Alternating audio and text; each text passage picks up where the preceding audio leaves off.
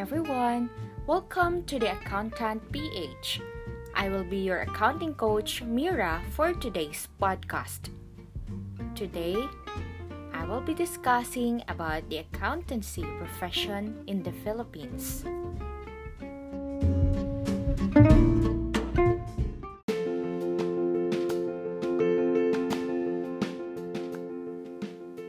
The accountancy profession.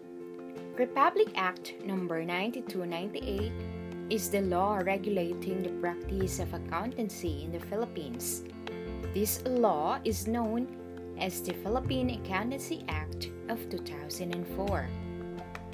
In the Philippines, in order to qualify to practice the accountancy profession, a person must finish a degree in Bachelor of Science in Accountancy and pass a very difficult government examination given by the Board of Accountancy.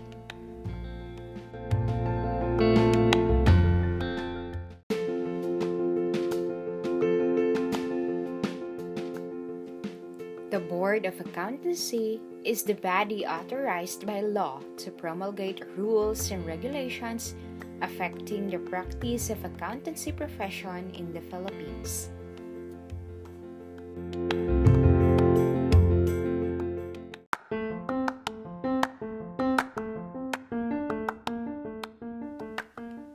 Limitation of the practice of public accountancy.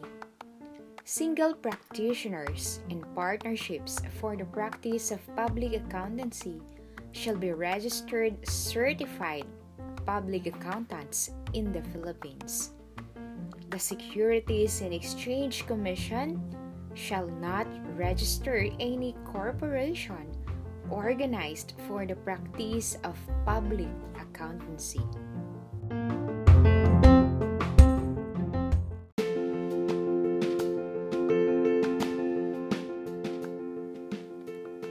Accreditation to practice public accountancy.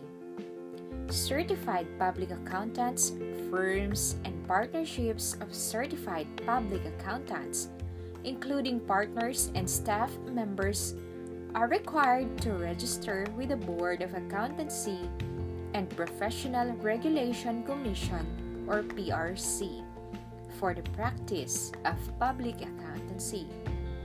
The PRC, upon favorable recommendation of the Board of Accountancy, shall issue the certificate of registration to practice public accountancy, which shall be valid for three years and renewable every three years upon payment of required fees.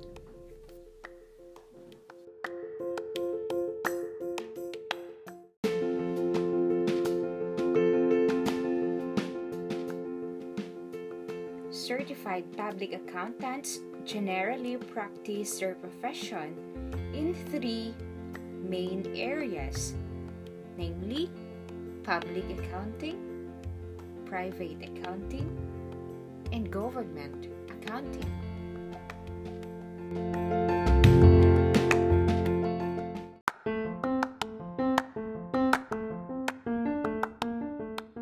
What is public accounting? Public accounting is when an accountant works with a range of clients from individuals to corporations and helps to prepare financial documents. Public accountants act as a third party to review the financials of a company for public disclosure. They may also prepare tax returns for both individuals and organizations. Other duties might involve audits, consulting services, and tax advising.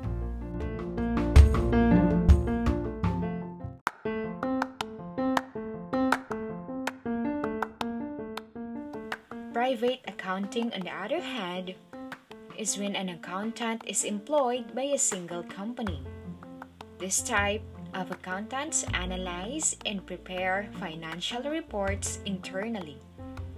Often, the private accountant will be responsible for accounts payable, sending invoices out to clients, and sometimes when a company is being audited, a public accounting firm will review the work of the private accounting department. The main objective of a private accounting includes setting up internal systems to record business transactions. These business transactions help inform a company's financial statements.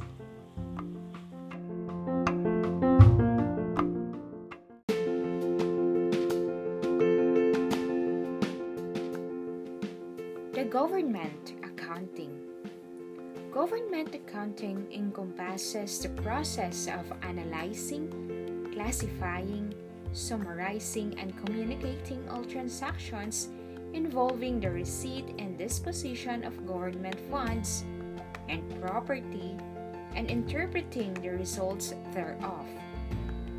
The focus of government accounting is the custody and administration of public funds.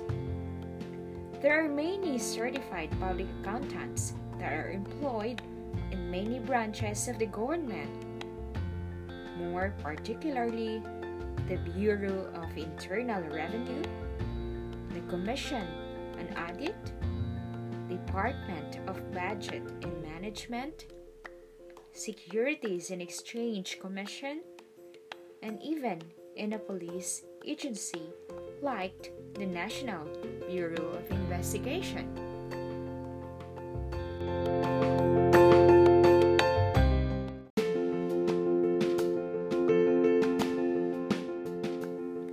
Today's podcast episode just ended. But before that, I want to give credits to the following references to the Book of Valix for the Financial Accounting Volume 1 that I've used as reference, and to the website www.indeed.com. Thank you everyone for joining and listening with me here in my podcast. If you have some topic or some uh, yes, some topics that you want us to discuss over, please let me know and please also subscribe with my podcast.